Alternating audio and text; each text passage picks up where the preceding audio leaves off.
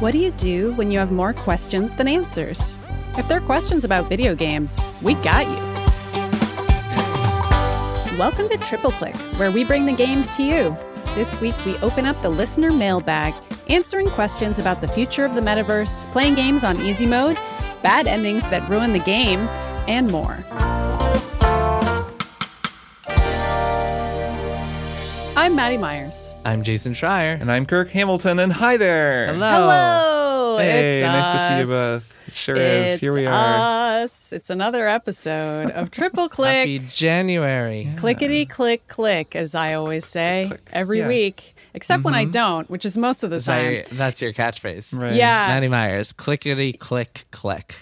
If you think that catchphrase owns, and you've thought that every single time I've said it, which has been more times than I could possibly Myriad. count, definitely Yeah. not just just the once, uh, you might you might want to think about supporting the show by becoming a Max Fun member. From, from our, our good old network, Maximum Fun. And if you went to MaximumFun.org slash join, you could become a member and you would get a monthly bonus episode. And this month it'd be feel like you get an extra one because we released a Beans cast about We the did. Matrix Resurrections and all three prior Matrix movies kind of early, a little bit early on the January Beans little bit cast of a this month. a little bit of early beans. Mm-hmm. Yeah, just because you know people are talking Matrix already, we just wanted to get get our take out there. Well, it's hot, hot beans on the fire, but there's so many other beans in the backlog. And yeah, so maximumfun.org slash join. You should check it out. Check out some bonus sodes. Um, Yeah. And one other bit of really cool info. Can't wait for this. We are all playing Suikoden 2 because some of us, two of us, me and Kirk, lost a bet to one Mr. Jason Schreier. And so we are going to get through the first chunk of the game for our February 17th episode. And the first chunk, Jason, do you want to describe what you would characterize as the first chunk of Suikoden 2 for the listeners who are playing along? Yeah, so so a couple of things. First of all, I'm actually I'm gonna write up like a brief guide with some tips and also info on the missable characters, characters that you have to recruit um, at specific times, or else you can never get them. Maybe them. you shouldn't call them missable characters because that makes it sound like they can be missed, but you mean the opposite, correct? Like characters that you don't want to miss by accident. No, I mean missable characters in that you can miss them as opposed to Okay, everybody else you can go and get anytime you want. Missable is a warning here. It's not Okay. something that's saying Watch you out. have permission to miss them. It's not Uh-huh. missable as a permission. It's missable as a cautionary cautionary adjective. You could call them miss risks, but it doesn't really roll off the tongue. I like as well. that. That sounds really hard to say. a couple of things. I'll be putting together a brief guide and tips for you guys. Um, and I'll probably drop it in the Discord. We we have a, a great little Discord channel where we're talking about Suikoden and two, and I'll try to figure out if I can get it in the show notes at some point. But um, there's also I already actually did one for Kotaku, which I will put in the show notes a while back. It's just a little bit dated because it's from 2014. But um, yeah, so we will be playing up until at least the point where you get your own castle. Spoilers: you get your ca- your own castle in this game. In real life, too. So I'm Yeah, looking they- forward to that. They mail you one. It's about the first I don't know eight hours, depending on how fast you play. Um, and that's what we will be talking about. Jason claimed before the call he could get there in two hours. So how hard could it be? That's what I'm telling myself in the mirror every day. M- Maddy, there's actually uh, a side quest in this game that you can only get if you get to a certain point with under 12 hours um, on your play clock. So it's actually you can you can zip through this game. Um, but anyway, so Cool. Suikoden 2 Triple Play Part One, February 17th. Uh, that's when we will start kicking off our our video game club for the year, playing the best JRPG ever made. Very Um, exciting. Yeah. So without further ado, let's get to this week's episode, shall we? Let's. Yeah, let's do it. we shall. This week we are opening up the old listener question bag. We got a giant bag full of questions. Listener question bag. yeah, it's not a as we mailbag. call. Because Um, mail, that's out of date. This is electronic mail we're talking Well, about here. we were trying to get a mailbag, but then uh, U.S. Postal Service Commissioner Louis Louis DeJoy uh, destroyed the USPS, so we can't right. we can't get a right. mailbag. That's the only reason we use an email address for this. It's, It's just because of because of the true. USPS struggles. Otherwise, That's we it. would have a PO box. No, I have a bag full of mail. You guys can see it on camera, of course. It's a it's Mm-hmm. a bag. It has for some reason it has a dollar sign, like a dollar figure on the on the Right. front. Um, Most bags just have a dollar sign on them. Well, yeah, and it only has like five emails printed out, like really specifically selected ones. Right, Jason's printer paper. ran out of ink. Yeah, The truth is, I stole this bag from the bank, and I'm just using it. Um, all right, let's get to it. We have some, lots of burning questions to get through. As always, you can reach us with your own questions at tripleclick at maximumfun.org. Um, we can't respond to every single email we get, but we do do our best to read every single one, and every single question goes in our in our bag. Um, in fact, a couple of these questions that I have pulled out for us today are two years old. They're from 2020, so uh, it is Wow. even if you don't get your question read uh, quickly, it might you might get it read a couple of years from never now. know. So never stop listening to this podcast. Right. You just got to stick with it. you us. can't. If you've ever emailed us, you're on the hook now. It's the truth. Bing! Hello, everybody. It's Kirk here. I am editing the episode on Tuesday, January 18th. And I just wanted to note that we recorded this episode a little bit earlier this week. Um, we recorded it before the weekend, actually, because Jason Schreier was traveling, which means that we recorded this before the absolute whopper of a news story hit that Microsoft purchased Activision Blizzard for $68.7 billion, which is pretty wild. Um, I'm, you know, probably the least qualified of the three of us to talk about industry punditry and analysis, but even I know that is a really big purchase. Good lord. So, anyways, we're not going to talk about it on this episode, but we'll probably discuss it some next week. And I just wanted to acknowledge that that is, you know, like the biggest games industry news story of the year and maybe ever. and um, I didn't want people to listen and think, why aren't they talking about this huge thing that happened? So that's why we recorded it before that happened, but we will probably discuss it next week. All right, back to the show. Bing.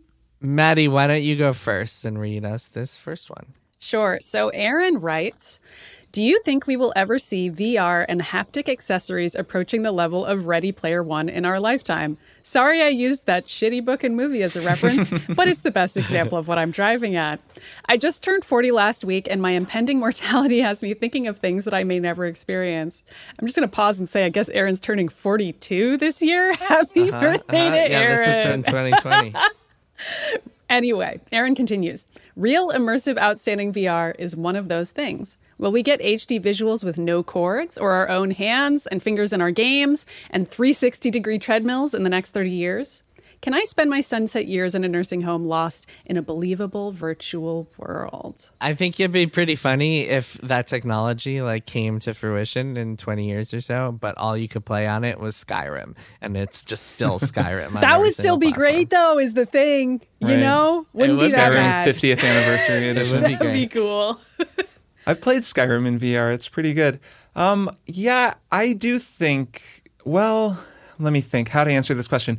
It's kind of funny because this question is from two years ago, and some of this technology has already kind of happened. yeah. In that the Oculus uh, Quest, the Quest 2, is playable wirelessly from a gaming PC, and they've added the ability to do hand tracking just with that kind of cheap, you know, or inexpensive headset. Mm-hmm. They just announced PSVR 2, which is very powerful from what I gather from the specs. There's all these like, you know, the really powerful ones like the Valve Index are pretty mighty. They can do a lot of stuff. And of course, Facebook has since announced that they're a metaverse company and invested. Right, Right, I mean, yeah. they're This. right. So in 30 years, I mean, th- 30 years ago, it was 1992. like, so, like, yeah, I think in 30 years, a lot of stuff is going to happen. Even though I think that our vision of what it's going to look like is incomplete because it always is. We never really know what's going to happen in 30 years. And I think thinking of it as in terms of like VR, like today, but better, like isn't actually how it's going to be, right? Because that's never how it is. So I'm not, you know, a sci-fi author and I don't quite have the imagination to think of what it will look like, but I do, you know, I've been around long enough to know that it will probably just be very different. And I do think that some of the stuff in Ready Player One, like for all of its faults as a story, it is a very enthusiastic envisioning of like what really incredible virtual reality could be like. But there are these sort of questions that it raises that it doesn't really answer. There are logistical questions, especially in that movie, which I actually think is kind of it's like a B minus, but it's sort of a fun movie. Um, but like there are questions in that movie when you're watching, you're like, wait a minute, what? like because they're just. You'll see them. One of the funniest scenes in that movie is when uh, there's this epic war going on. Did the two of you see this movie? No, but I did No. see the I trailer, read the so I, book. I'm familiar with the epic war. This is Steven Spielberg's, re, um, you know, Ready Player adaptation One, of yep. of this book. 2011? And there's a scene. Um, yeah, the book is from around then. The movie is only a few years old. Yeah, I think the book is 2011. That's the why book that movie year is is in my fairly head. recent. Um, and it's there's just a part in it like near the end where there's a huge war happening, and all of these people are like fighting on both sides, and the actual battle is like sweet because it's like Freddy Krueger and the Iron Giant, and you know everybody's dressed up as their favorite whatever, and they're all doing battle, and it's kind of like Fortnite, but like it looks Mm-hmm. super vivid and real because it's CG movie, and then it just cuts to like the real world, and it really kind of feels like for a minute the movie is just making fun of everybody because it shows them all, and they're all like wearing their headsets, and they're like just like in their offices, like waving around, looking like you do when you play VR, looking like dorks. And then it cuts back to the action and it's this super exciting action. But it raises all these questions of like, okay, but wait a minute, how are they moving around through the space? Because like, they're sitting in their offices and yet in the game they're like jumping around hundreds of feet. So there's like a lot of sort of geographic and tracking questions that are raised and never answered. And i don't really know you know like when aaron asked about 360 degree treadmills i've mm-hmm. used those. Those exist. Like they would always be demoing them at gdc like back when vr was first coming out whenever that was five or six years ago. And they're kind of clunky and they don't really work. And then it's like, okay, well, can you hang yourself up in like a Vitruvian man gyroscope where you're like moving? Th- I don't know, like or haptic suits where there's resistance so it can like simulate walking and you know, I don't know. There's a s- there's a scene in Ready Player One where a guy gets kicked in the crotch and his suit like kicks him in the crotch because they're simulating it. And I'm like, I don't think I would want that technology. Yeah, I feel like you could just cut out that virtual part of the suit so that that wouldn't be a concern for yeah, you. get remove the the boot to the crotch. Feature. Yeah, maybe Yeah. like yeah, safety on the on the crotch region of the suit. but maybe that's considered cheating and it's like immoral to cut out the part of your Right, crotch and you have to just be ethical in online games and just accept Right. Uh-huh, whom, uh-huh. whomever might kick you. What you. if you just move your your body, like twist your torso a little bit, so you can't really get kicked in the crotch? Right, Right. right, it depends on the server that you're on. You can go on the Right. like full crotch vulnerability servers. I mean, we full joke, but like, I do feel like that is the reality in 30 years 100%. is that it's like just weird stuff, sex stuff we can't even imagine, but Yes. also like weird arguments like about like how you can have advertising or like political campaigns in VR. Like, I feel like we've already seen that unfold in like Fortnite Mm-hmm. and Animal Crossing and Second Life. It's been going on for years. Like, there's real estate agents that work in Second Life and sell virtual spaces. Mm-hmm. And like that whole labor of virtual worlds thing is so fascinating to me and is absolutely not what Ready Player One is about. Ready Player One's about the fantasy of it all, but I think that's what the future of it looks like is much more weird, mundane problems and drama, you know? yeah, Ready Player One side. I mean, this is, we don't need to get sidetracked on Ready Player One, but it does sidestep a lot of the most interesting questions about this stuff by making the Oasis is what it was. It's called the metaverse in that fictional world is this like idyllic place created by this guy who like kept it totally free from corporate influence and advertising. So it's just like we're just going to make this as simple as possible so we can just tell this hero's story. We're actually mm-hmm. like right, like the act, the reality is going to be way more complicated. Can I raise a point related to something else that Aaron mentioned, which is just playing video games as we get older. As a person now in my 40s, I think about this more and more and like I'm skeptical. Like I've thought about this in the past. I've thought, man, it's gonna be cool when I'm old because I can just like play video games in the retirement home, and that'll be sweet. But then Yep. I think about how bad video games are with accessibility in general, and how as you get older, your body does deteriorate in these ways, and things that were easy for you to do when you were younger get harder. You know, I'm, I've noticed tendon stuff with my hands when I'm playing, and I'm having some. I'm playing, you know, like a, a video game with a lot of QTEs in it where you have to tap the button and I really like won't do it with my thumb anymore because I need to like preserve my thumb for playing guitar and because that alone hurts it. And I'm like tapping it with my index finger and just realizing that a lot of these games aren't very accessible and I have my doubts that VR is going to be appropriately accessible for older people by the time we're older and we want to be doing it, it could well be that it's this kind of frustrating thing where it's like, well, it, we could be doing it, but it's just like not really that easy to use. Well, I guess the hmm. fantasy is that it would be easy to use, and it's just you put a headset on and like. Right. I mean, the Kinect might be the closest piece of technology we've seen to to like what the future could look like, but that has become something else entirely, and it was didn't really have a, a super effective use for games. But um, maybe when it comes to the metaverse, maybe we could see more stuff like that popping up. I don't know. I I tend to actually agree with your your one of your earlier points, Kirk, where like you feel like we're just going into this blind and we just don't even know what we don't know about what the future could look like. I was just thinking about how in 2003 when I got my first cell phone, like my little flip phone thing, and hmm. I was using it to like text people in high school and stuff, and and it was the coolest thing ever. It never even occurred to me that like, oh man, I wish I could have email and internet on this thing. But then along comes the iPhone, and that's the most revolutionary device of of the century, um, and that just changes everything. And a and a camera everywhere. Right, like that everything, has everything. fundamentally Camera, changed internet, everything like- to have a camera. Every single person has a camera and Right. the internet and instant social media ways to share everything they see. Yeah, so that that just like wouldn't have even been something I would have fantasized about at the time. And I think sometimes like even the most imaginative sci-fi writers aren't really like can't really fathom what the pace of technology is going to look like and what the future is going to look like. So yeah, I don't know. I don't really think that like um, uh, the Ready Player One existence is what it's going to be. And then again, I also think that like a lot of this metaverse talk is people finding solutions to problems that don't really exist, as opposed to finding um, these tools that like wow solve problems that we didn't even know we had. And I think like Facebook going all in on this idea of the metaverse is just like very unappealing to a lot of people. Like I don't think a lot of people um, want to go into a world where they're like in VR all day in the metaverse taking meetings from their virtual offices. yeah, Yeah, I don't really want to. right. I think that if you if you think of it in terms of of that of, of it being like the, this VR world that we're all sort of imagining a shared VR space, that maybe it's not something that people want. I can see Facebook just thinking, okay, this area is ripe for the kind of invention that is like an iPhone, like for something that is the thing that we don't realize we want. And so we're just going to kind of start doing development in it because Sure. this kind of a virtual space could lead to whatever it is, you know, whatever the thing is that in 10 years we're like, oh, yeah, Right. like when Facebook talked about Meta and the, the metaverse, we were like, oh, I don't want that. But we hadn't thought of X thing that so and so introduced. Yes. That suddenly it's like, oh, this is sweet. Like everybody would want to do this. Mm-hmm. And that does seem kind of possible with this technology. Um, all right, let's keep going. Kirk, you want to take this next one? Sure, this comes from Corzo1212. Corzo writes During quarantine, I found myself returning to a lot of games, particularly RPGs, that I either didn't like the first time around or never previously finished.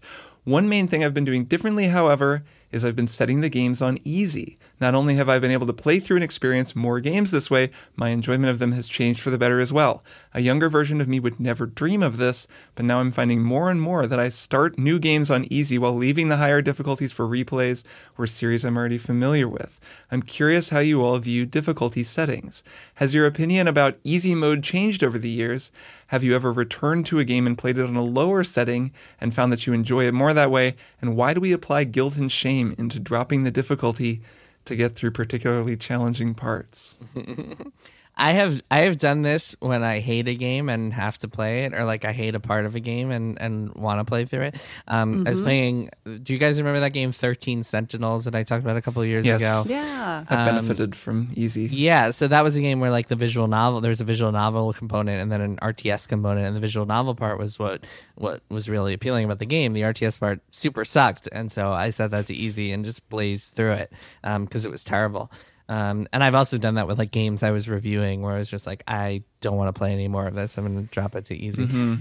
yeah. I've done that too. I've even done it for this show for Guardians of the Galaxy. I dropped it to easy to get further in the story because I was like, I want to get further in this game. I want to know what happens, but I'm not enjoying the combat. It's really repetitive. The boss fights, I didn't find fun in that game. I don't need to go on and on, but like it's a situation where, you know, I'm trying to play more of something and especially when I'm editing stories about at work about games that have stories, it can be useful to just play through something and see everything and there's something different about playing through something as opposed to just watching the cutscenes online too, because then at least I have some sense of how the game works, even if I'm playing the easiest possible version of it. Um, I'm trying to remember if I uh, knocked Halo down to easy at various points to get through parts of it. That game wasn't too hard for me, so possibly not. But I, I've done I've done things like that, especially if I'm covering something for work or if I just want to get through it. And I don't have shame about it. Just to speak to um, the part of Corzo's email about that, I used to have shame about it as well. When I was younger, I couldn't have ever imagined doing that. I never would have done it, even for games I was reviewing professionally early in my career. I would be playing everything at the very least on normal or hard. And that was like, I would be priding myself on that, which now I'm like, what the fuck was I do? Like, what? but also back then, games did not often include the option that is almost standard now, which is changing the difficulty setting at any time. And like 10 years ago, even five years ago, I feel like it was relatively uncommon for that to be an option. And nowadays you can mm-hmm. flip it around and that rules. Like I, I love that that's standard now, and it makes it less of an intense decision at the beginning of a game where you're like, "Am I normal?" quote unquote. What is normal? Who who can truly say what what I'm going to feel about this video game when I'm 10 hours in? And that's nice. I like that. Yeah, there is the thing when you're a game reviewer, and the way it especially used to be, where you feel this sort of pressure where if you didn't play it on hard or whatever, if you're not good at the game, then people are going to question your Mm-hmm. opinion on it. And then the more established, at least the more established I became, the less I cared because I was like, whatever, man. Same. Like, I'm good at this. I know what I'm doing. Like, people know to trust me. Um, two games that I'd be I've- Returnal se- when seven dead. I'm good at exactly. Um, Well, Kirk's playing everything on very hard, so like for him, it's like bumping right, it down for him, to it's dropping it to hard. Yeah, There Yeah, are yeah, games that. I like that are hard that I enjoy the difficulty. Though a game like Guardians of the Galaxy is a great example of a game where it's like this. I just don't think this is all that fun. I don't like the way that it's designed that much. So who cares? I like the story. And there mm-hmm. are games that I kick it down to easy because I think it actually makes the game work better narratively and just a more fun experience. Two examples are the Wolfenstein series, Machine Games, Wolfenstein games, especially the New Order. That game is really fun on easy, where if you play it on normal, it's kind of weird. BJ Blazkowicz is kind of squishy on normal. Like, you can't actually just run into a room and just like destroy everybody in the way that the game kind of wants you to, but you never really can. You're taking cover a lot in that game because you get killed pretty quickly. And it's fun. I mean, it's like a great, it's well designed, but playing it on easy, you're just this like Nazi murder machine and it's fun. And I actually have found that is true of the Doom games, the the newer Doom games as well. Mm-hmm. Those games are really fun on the harder level. I mean, I liked 2016 more than the whatever the, the sequel is called, though I gather the sequel is actually really good on hard difficulties if you're good at it because it's so complex. But it's pretty fun to play those games on easy because you're just this you're the Doom Slayer. Like you just are like, whatever, man. Like I'm just gonna blast through these levels. And there's such a fun exploration component to those games and finding all the little hidden secrets in every level. It just changes the focus of the game and it actually makes combat really fun. So I think that some games really benefit from that too. And I agree, Maddy, I really like that games make it possible to change the difficulty. And I like when games don't tie even achievements to that Yeah. because I don't care about achievements, but there's still just something. It's a vestige of that, like, well, if you kick it down to normal, you can't get the special achievement because you're a quitter, and I don't like that. So I appreciate when they're just like, whatever, do whatever you want, play however you want, it's fine. Yeah. No more guilt and shame for, dra- for changing the difficulty. Please, yes, we have enough of that in the rest of our lives. Video games even can even just- the concept, even the way that we, the verbiage we use here, the the language we use here to describe like knocking Beating it down game. to a lower Yeah. difficulty, a lower difficulty, like Mm-hmm. even that is kind of like it has this uh, interesting. higher and lower. We should say knocking it down to a better difficulty.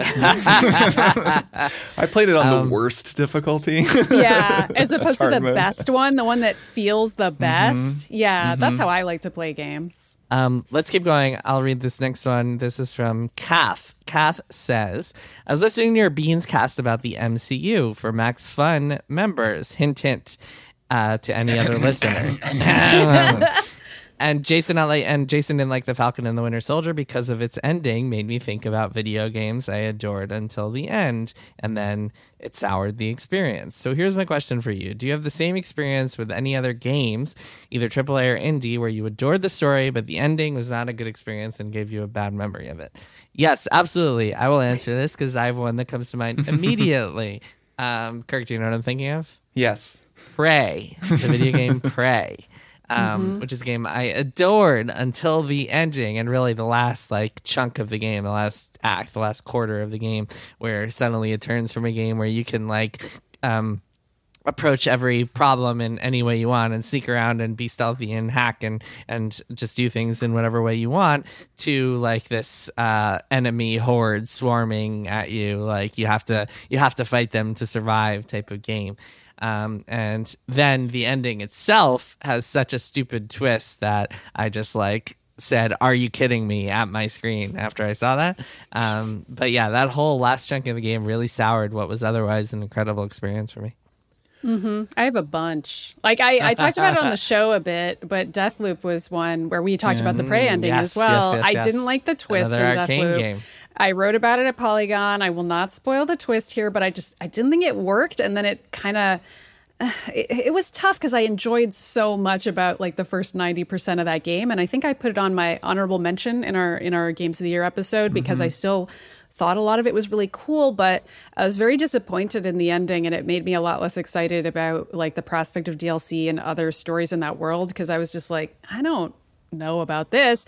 But um, another example is um, Spider-Man Miles Morales. The ending really didn't work for me, and I maybe it'll be out by the time we publish this. I don't know. I wrote an essay about why I didn't like the ending of that game literally a year ago and never published it. And I keep meaning to put it up.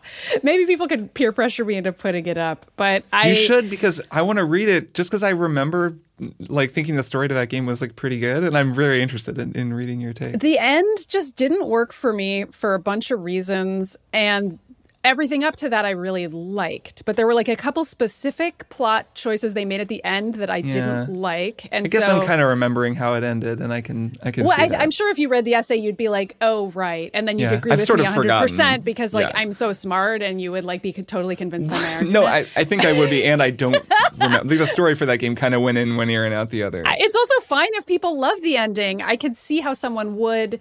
I mean, it's I don't know. I'm answering Cass' question, and then the other one um, that's like an obvious one and doesn't quite fit Cass' question, but comes to mind is Bioshock Infinite, where I feel like more just the first half of that game has some really strong ideas and some really cool stuff to that it introduces about like how Elizabeth's tears through reality work. And then it just really goes off the rails. And like, especially the ending, I was like, what is going on here? Which again, I will not spoil some of the twists in that game just in case there's a listener out there who wants to give it a shot. But oh boy, some of those twists. Yeah, no, it's, thank Infinite's you. a funny one. I, that was one that I was going to say as well because it isn't just like the ending itself, which is a lot to keep track of to begin with, but it's right. It's Yeah. just the way that the game kind of spirals toward it, which is I would also say a, a complaint I would level at The Last of Us Part Two. At least for me, it was Mm-hmm. a game that really starts strong and seems to be very. Very compelling and interesting and well put together, and like, and then as it just keeps going and going and going, and eventually it's like this should have ended already.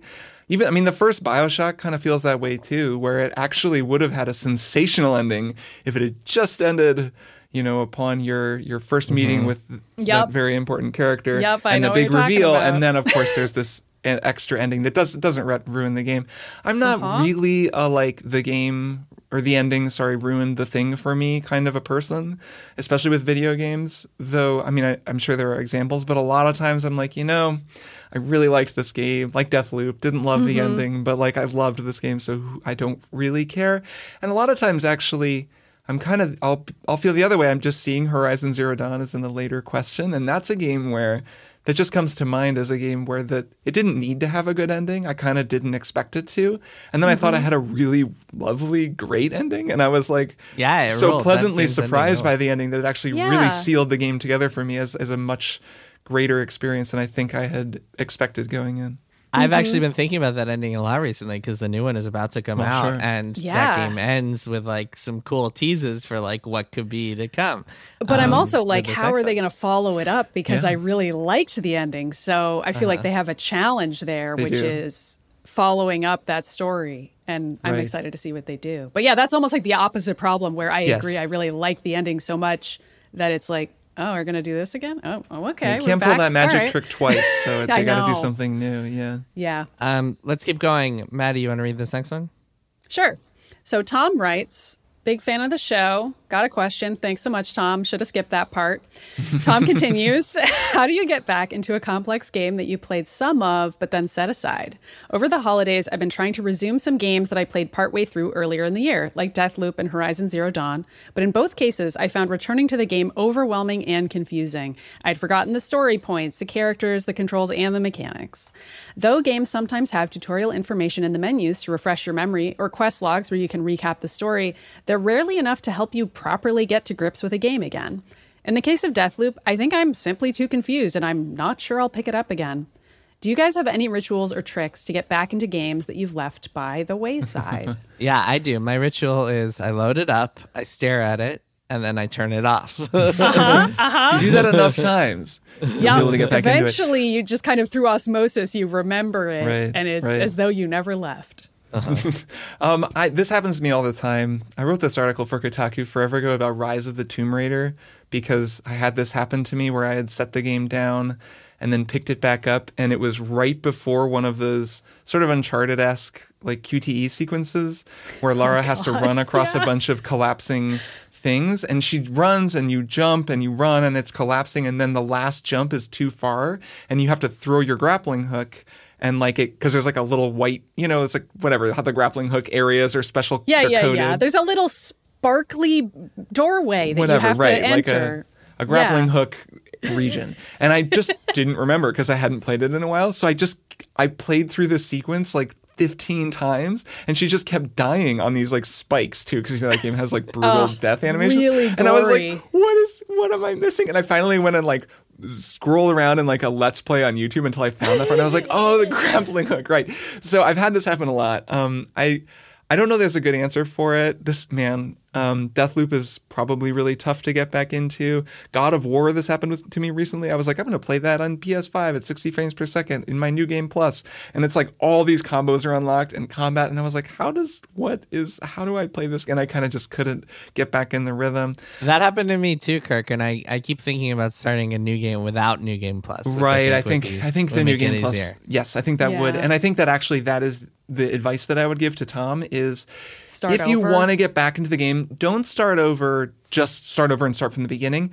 keep your save where it is but i would say play the first hour of the game again like if you really want to play it you know if you're if you're like damn i, I think i would have liked this but i've kind of lost the groove if you play the first hour again you'll probably play through the tutorials kind of get back in the zone remember what's going on with the story and you'll be like okay i kind of remember this now and then try loading up your save that's farther along and that'll probably help That's a good idea. That's good advice. Yeah, should I like try that. I find that it's just really hard to to go back to one of these games after you've lost your momentum, and that's why Yeah. I and I'm sure many of the listeners out there have just like an entire library of unfinished games because you you start playing something, you're into it, you play 10, 15 hours of it, and then something else comes along that you're really excited about, and so you move on Mm-hmm. to that, and then you just never go back, and then you have that little voice inside your head that's like, hey, I really liked playing such and such Tales of Arise. I should go and play more of that, but you just never do. Well, at least with Horizon Zero Dawn, you could set it to easy, and then you could switch it back. Also, that's just true. saying. Well, with Horizon Zero Dawn, it helps if you rem- if you remember that you can actually slow down time. Oh my god! Don't remind me. don't remind me. But actually, for real though, it is nice that you can slow down time. that's that true game. that's kind of like the equivalent of jason not sprinting in half-life maddy not remembering God. about slow-mo No, I don't think it's the equivalent. We all have I our think it's things. similar yes yes absolutely Um, Kirk, you can take this next one. All right, this comes from Peter. Peter writes, Hello, Kirk, Maddy, and Jason. Hi, Peter. Peter writes, I was talking to a friend the other day about gaming term- terminology that people use and that often makes no sense. I've personally find the word campaign irritating when used to describe a game's story mode. To my mind, that word does not fit there. When I hear campaign, I picture someone holding up protest signs or trying to get voted into local government. That's very civic minded of you, Peter. Um, Yeah. Peter writes, I've got others as well, but I'm interested to see if there are any accepted gaming terms that any of you find annoying or ill fitting. I have a few. I wrote down a few. I love this question. I have so it's many. Oh, amazing. man. I just want to say it's so funny that Peter thinks that when hearing the word campaign because I don't. I instead think of a military campaign Right. every single right, time. which is where it comes from. Yeah. Correct, but it's now in so many games that don't have anything Yep. to do with the military. So like I think of it as a Call of Duty thing because I think Yep. that that may be either right. the the game that popularized it or one of the first iterations of the word campaign where it makes sense, I guess, even though it's really corny. But anytime it's in like I don't know, like if I were talking about like the Chicory campaign, like that would sound absurd for a game Right. like that. No, it- Like, it is- it what is kind of I crap. Well, it's only really used when specifying like versus multiplayer, like oh, I'm Right, playing a of campaign course. versus. So it has to be a game that has a multiplayer mode that is prominent in some way. So like the Halo campaign, the Call of Duty campaign. You wouldn't say the Chicory campaign because it doesn't have multiplayer. It's true. There should be a multiplayer for Chicory, though. That would be awesome. But anyway, It is. It's just a weird one because it could just be called the story mode, and the fact that it's called the campaign really is just a Call of Dutyism because it's like, Hmm. well, you're playing through the whatever military campaign of World War II Eastern Front or something, and and it's not applicable, or it just it is a very odd one. I was thinking about beat. Which I think is one that we use with video games, like beating a video game. And Maddy, I know that Yep. you're. I wanted to ask you. I know you're very fond of I using know. the term I've beat. tried to I think stop you do it because the listeners have pointed out that I say it even in situations where it makes no sense to refer to But a I, th- game. I feel like you kind of do it on purpose, though, right? Like it's a little bit arch the way that you use it. Oh no, really? I, I always kind of assumed it was a little. That's very kind of you to assume that. Um, yeah, no, I've been doing it ironically. assume everything I've been Maddy using says this is a little stupid ironic. term for my entire life as a bit, and it's Well, definitely not just a bad Because you'll, habit. yeah, I'm you'll use it still for like I don't know, like life is strange. You'll be like, I, I beat life is strange. it's like, did you beat the game really? Like Yeah, that game? I did. Maddy, every single every single negative quality you should just say is a bit. I'm oh, doing yeah. it as a Actually, I joke. did. Every single me like putting off cleaning the bathroom for just another Just week just more. a it's bit. a it's like a, A fun, funny, like, funny bit, It's yeah. Mm-hmm. ironic. Like who would expect that of me? Yeah. Um, okay, can I give you guys some some terms that I Sure. hate to Please. death? Okay, one is uh,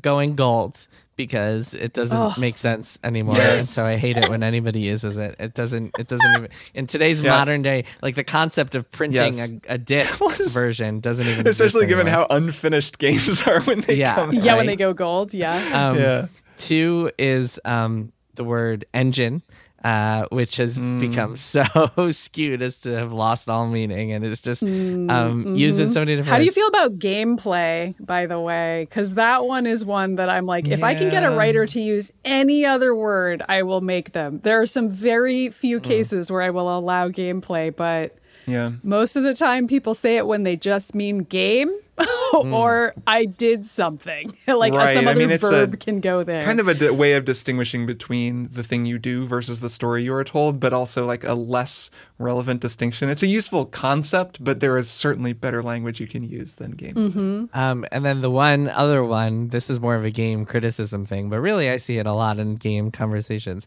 is the word bombastic, which nobody knows what This what is this just means. your Jason's valid pet peeve. oh, is that the one people are using Okay, now? So the word Oh. bombastic, what the word bombastic actually means is speaking in flowery tones. It's like what you would use to describe a politician, like using highfalutin Yes. language, like saying things that mean nothing, puffery, essentially. The way it's used in the video game world is to mean the explosive. The word bombastic has absolutely nothing to do with explosions or cinematics or anything. It's too it late, man. Do you get mad at people who say literally? Is this is this no, like that for you? No, no, no, Okay. no, no. I 'Cause think I, believe no, Maddy. I believe very strongly actually that language evolves and language changes and like words change meaning. But bombastic, like there's absolutely no. It's only like game critics that use it to describe like the latest Call of Duty. Like this this Call of Duty trailer is know. bombastic. I feel like I've seen some Marvel movies called bombastic. At it's not just game people. It's Yeah. okay. It's not like it's not so broadly used in a way that like literally is where it can be adopted to another use. It's just people using it wrong. Like it's not a word that should Ah, fit there. but okay, let me challenge you on that because I understand that they're using it incorrectly and that is not the definition. However, it sounds so right that you could almost honestly make an argument that because the word bombast is so evocative of does- it explosions sounds that it like- could just change to mean that even though I understand your complaint. It's got So- the word bomb in it right at the beginning, and then it's like ass, which is like bomb blast. It's like Yep. you're saying bomblastic. You're saying Right. that, and and that's what it means. Maybe we should invent a new word that is bomblastic, and that word means explosive. Uh-huh. Well, the, the actual problem is that in 1995, the musical artist Shaggy released his third studio album, Boombastic, which included a song called Bombastic about uh, Mr. Bombastic, which really is what started this whole all right. of these Noted problems. game critic Shaggy, because as Jason said Mm-hmm. before, the only people who make this mistake are game critics, and we can all agree that's true. So that's really where the problem originated. It's interesting Yeah, we're it came back from to that. Shaggy. So Yeah. now is the is the song Mr. Bombastic about a gentleman who regularly exaggerates and speaks using overly Highfalutin overly language, exciting flowery language? No, it is uh, about a a woman who um, calls Shaggy, the narrator of the song, Mm. Mister Mister Bombastic, Mister Boombastic. So that's, That could is- mean anything. Right. She is he saying that's a cool thing to be criticizing called, or is she being like, dude, well, you're so bombastic, chill. Shaggy doesn't know what the word means, but she actually was criticizing his, right, his right. It was some self criticism. You have to you have to take some you have to do some artistic interpretation here, but um, I here I can read you I can read you a couple of lyrics. Um, Okay, great. I tell me we got here. fantastic, touch me on my back. She called Mister Romantic. Tell me fantastic. I'm, I'm Hmm. you get the gist of it. It's kind of a fun word to rhyme with. I get where Shaggy's coming Yeah, from. it's a with fun this Yeah, yeah, exactly. yeah, It's it to It's a fun It word to use. It's a fun word. I understand why people misuse is. it. It's a good word. It's a fun word. It should mean explosive. I'm sure I've misused it, and I have no regrets. That's my stance on this. I never have because Jason has been telling me about this for like seven years, and I've internalized Well, it. Kirk, you are the reason why I say cliched instead of cliche. Ah, that makes which me very I don't know why I'm still doing it because it's in dictionaries now. Like I need to move on. yeah, but like you it's told me that one early on, and like cliched is the adjective form of cliche, and I Yes. still.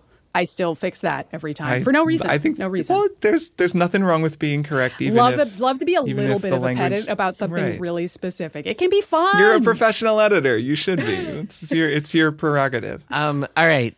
Let's let's uh, squeeze in one little Okay. more bombastic question before we uh, before we go. Um, Ryan says, "Hi Triple Click. I was wondering if you could do a Monster Hunter episode. I've never played any of the games, but I keep hearing about how great they are, and people really seem to enjoy them. Any advice for newcomers to the franchise would be a plus.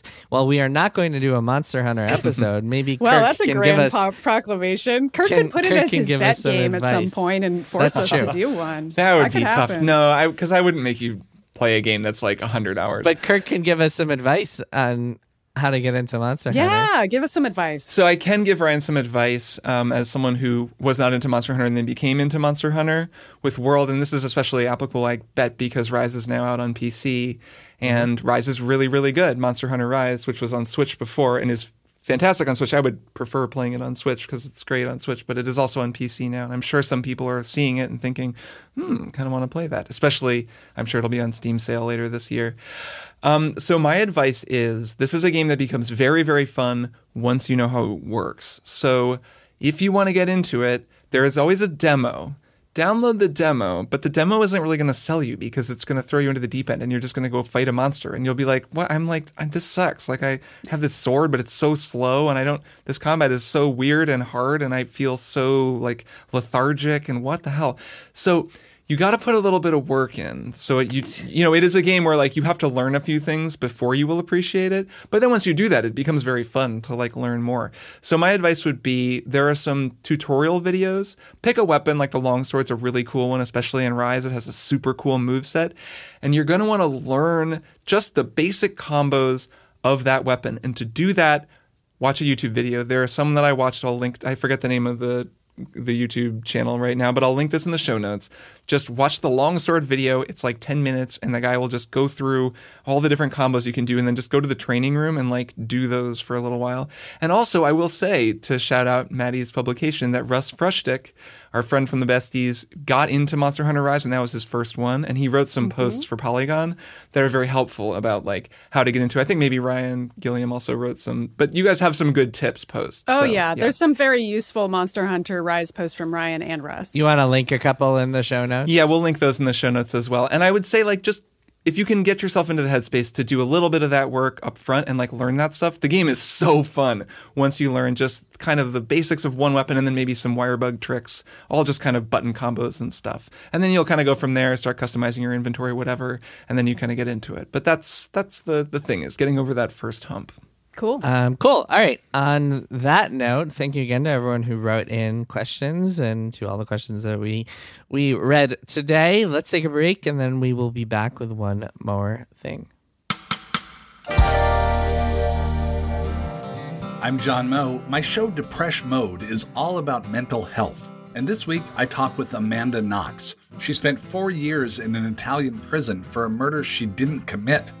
That's a lot of trauma, and she's okay talking about it.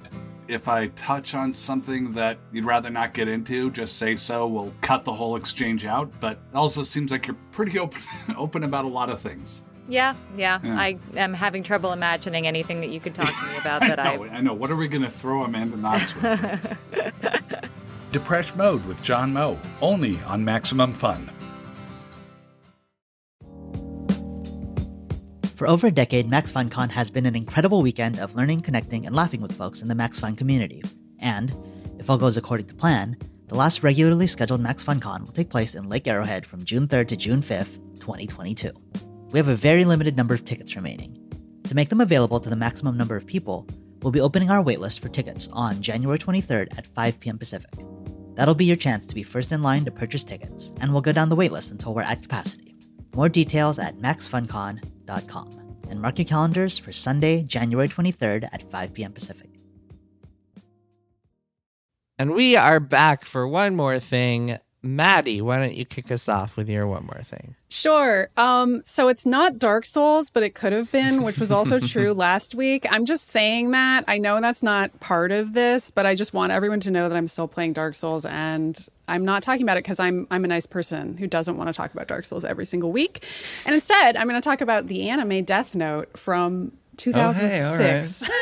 which I saw the pilot episode of Death Note probably around 2006, and I thought it was really cool and really sophisticated and awesome and badass. And I was like, great pilot. I'd love to watch the rest of the show. Never got around to it.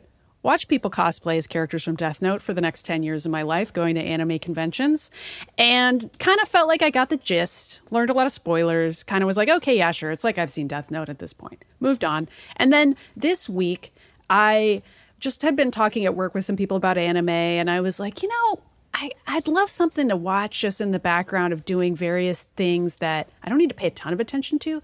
Death Note is it's so great. It's so perfect yeah? for this. It's got a hmm. great dub. I know dubs or versus subs is like a whole thing.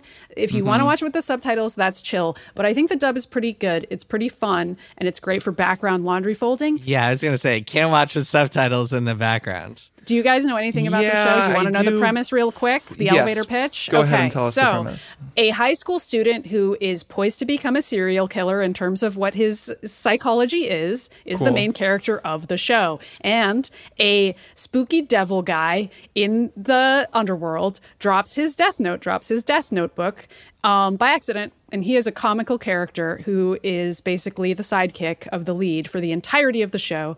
And the lead finds that death notebook, the death note, if you will. And every time he writes down somebody's name in the book, which contains instructions on how to do this, that person will die. And it turns out that he can specify exactly how and when they will die. So he starts out in the pilot episode only killing criminals and being very moral and very like, um, terrifying, lawful.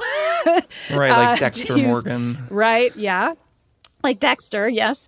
Except then, uh, before long, things get out of control, and this incredible, like almost Sherlock Holmes esque figure, L, who is aware of like supernatural beings somehow, decides to get on the case and follow him and figure it out. And the entire thing is a cat and mouse. There's so much like gay shipping of these two male characters, understandably, because there's just endless, like, they're constantly one step ahead of each other at all times, and they have great chemistry. And also, every episode is L setting up a series of events that would absolutely make it so that Light is caught, Light being the main character, and then Light improbably somehow figuring out how to not be caught through an even more absurd series of events that you could never possibly guess. Maddy, no wonder you no wonder you like this. It's billions. It's great.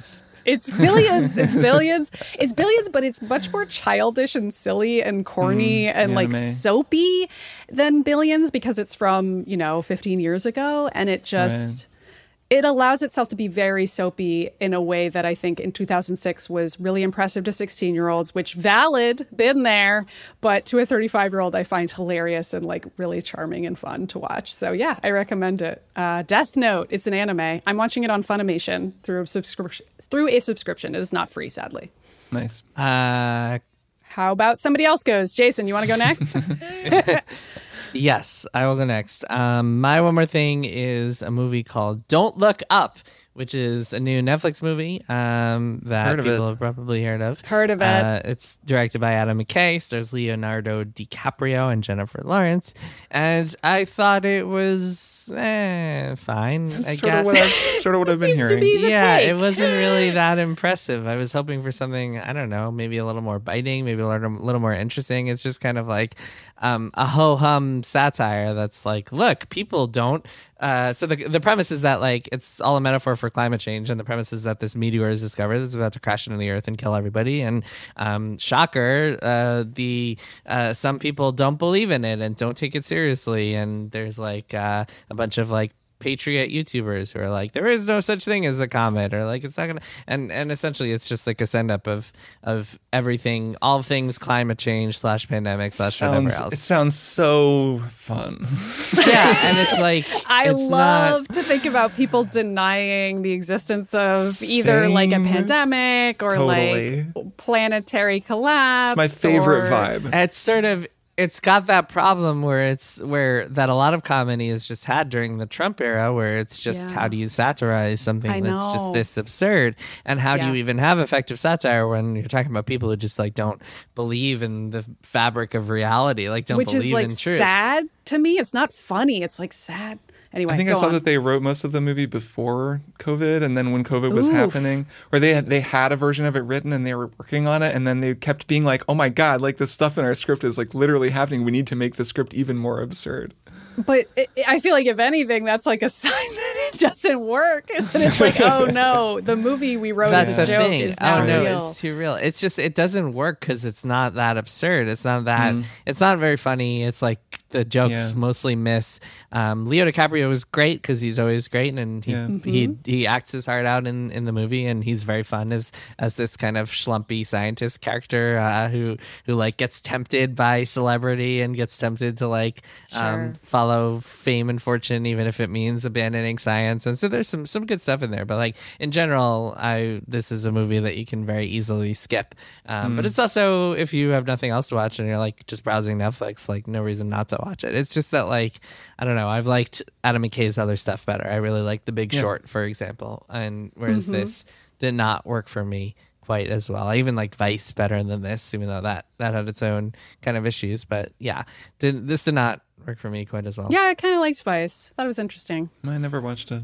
Yeah, I thought it was another movie that was like really just Christian Bale's performance in that movie just really Yeah. takes He it was to quite an- good. an- another level. Amy Adams too. Yes, in that. Amy Adams, very good in that. Also I love her really and in everything. Yeah, maybe I'll watch it one day. Um, and then in Don't Look Up, Jonah Hill plays this like uh, ridiculous character who is just like his even his like comedy is like it's too I don't know something's off about That's it. weird because he cause he's so funny. It's like weird He's that great. it's such a Yeah, star-studded cast, but it just doesn't. I mean, Meryl Streep is in together. this. There's a million people in it. Yeah. Yeah, Meryl Mm-hmm. Streep is in it, and she is like I don't know. It's it just didn't really work that well for me. Um, but yeah, it is what it is. Uh, Kirk, what's your one more thing? So my one more thing was gonna be a movie that I just watched called Barb and Star Go to Vista Del Mar, which I loved, and I want to recommend to everybody, but I don't want to tell people what it's about because it's just really funny. So I'm actually gonna make it a different movie. Um, Wow. it is a different movie that I watched that I was much more mixed on, but that is actually also kind of more video game related. Because we're clearly, it's funny. All of our one more things for like four episodes have just been like, here's a show I caught up on. I could have talked movie. about Dark Souls again. There's, I've like, tried to true. spare everybody. Okay. Maddy is the true gamer among us. I mean, we're gonna be like we're in No, the I lull know. right now. Oh, we're I gonna know. be in gaming Yep. territory soon. We're we're all pacing ourselves. I'm just I'm just sort of laughing. Um, so I watched the movie Free Guy, which oh, um, Yeah. Ryan I- Reynolds. uh, yes, starring Ryan Reynolds. Um, and I was kind of medium on it. It was fine. It was a fun time. It was diverting. Was it better or worse than Ready Player One? Um, it's funny because it was co-written by Zak Penn, who I think also wrote Ready the Ready Player One adaptation. Um, Cool. it's I don't think it's I it's different. They're both kind of on the same level for me. Like they're both kind of movies that I would just kind of watch if it was on. Like I find Ready Yep. Player One plenty watchable, the film. And the this movie too is like fun, but it's not it wasn't as good as it could have been because it kind of just didn't pick a lane. It's such a like mashup. So I should explain what this movie is. It's it's a weird movie that doesn't exist because it came out in 20 I think in 2021 mid pandemic mm-hmm. but it's a pretty star-studded film. But also like I totally forgot about it. I remembered seeing a trailer and being like holy shit this is like some of the articles I wrote for Kotaku turned into a movie. The premise of this movie is that Ryan Reynolds is an NPC essentially in GTA Online in a sort of hybrid GTA Online Fortnite video game. And it looks like real life. And it's very Lego movie in the setup, in that he is just like, woohoo, like gonna go to my job at the bank where I get held up every day. And there's player characters who come through the world and just blow things up and do whatever. And he just is like, oh, it's the sunglasses people. Like, and it's Ryan Reynolds doing that kind of cherubic, enthusiastic, goofy thing that he kind of does in Deadpool. Like it has a Deadpool vibe, but it's not quite as like cynical and self-aware in that way, anyways. And then of course he realizes that he's in the game somehow and starts to change and break out of it. So it has it's sort of Truman Show esque. It definitely has that feeling, um, and it's it's mixing a whole lot of different ingredients that I like. Like I love the Truman Show. That movie really holds up too, shockingly well. If you haven't watched it good. recently, it's really great movie, and it, it it gets kind of touching in parts, and it's it can be it's kind of a really interesting thing. It is also interestingly enough a movie that is about my. Uh, Gonzo prediction for 2022 coming true, which like I watched it right a after video making game that. character make, becoming aware, becoming self-aware. Yeah. Yeah. Um, and anyways, I don't know. It has Jodie Comer in it um, from Killing Eve, Killing which is pretty yeah. cool. Um, it has a great cast. It really has a lot going for it. It's just kind of didn't quite come together into what I wanted it to be. The, some of the jokes just try too hard. There's a lot of like YouTubers in it, which is pretty Yeah. funny because it's like they're all people like Jacksepticeye and Pokimane. Like they're people who are big right now. But watching the movie, I was just like, this feels a hundred years old. Like this already feels a hundred years old. It's like from last century. It's like becoming dated as it's coming out, even Yes. though it isn't dated yet. It's like you can imagine the version of yourself that sees it three years from now and is like, who the fuck is this? Like, who Yes. are these people? Um, Yeah. So it's you know it's a it's it's an okay movie. I thought it's plenty diverting if you want something to watch, but as a video game movie goes, I felt that it fell far short of the the Matrix Resurrections, which is maybe the best now maybe the best video game movie I've ever seen. so It's pretty um, incredible. it uh, it uh, was a high bar that was recently set by that movie. So watching, it, I was like, ah, this is fine. But anyways, it's fine. It's plenty fun. I think people would uh, would find things to like about it. There's lots of Easter eggs and that kind of thing if you're into that. So pretty fun movie.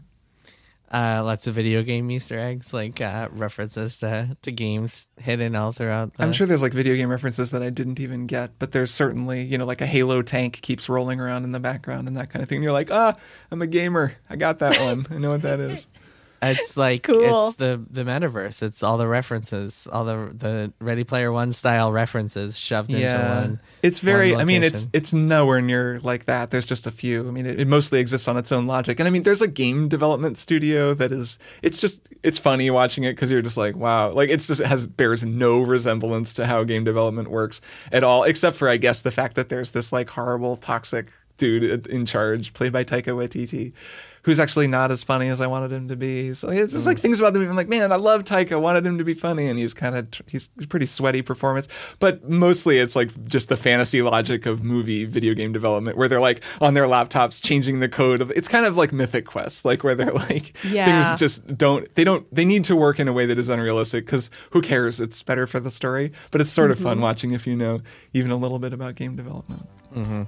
Okay, cool. All right, that is it for this week's episode. We will be back once again next Thursday. Same same time, same place, same channel, Mm-hmm. Same triple podcast, time, same triple listening channel. location, same same Maddy catchphrase. Clickety clickety click clickety click. clack. That's clickety right. click clickety. We'll be back with that. That's true. All right. Well, I will see the both of you in a week. And now for my real catchphrase. Bye. Triple Click is produced by Jason Schreier, Maddy Myers, and me, Kirk Hamilton. I edit and mix the show and also wrote our theme music. Our show art is by Tom DJ. Some of the games and products we talked about on this episode may have been sent to us for free for review consideration. You can find a link to our ethics policy in the show notes. Triple Click is a proud member of the Maximum Fun Podcast Network, and if you like our show, we hope you'll consider supporting us by becoming a member at MaximumFun.org/join. Find us on Twitter at TripleClickPod, send email to tripleclick at MaximumFun.org, and find a link to our Discord in the show notes. Thanks for listening. See you next time.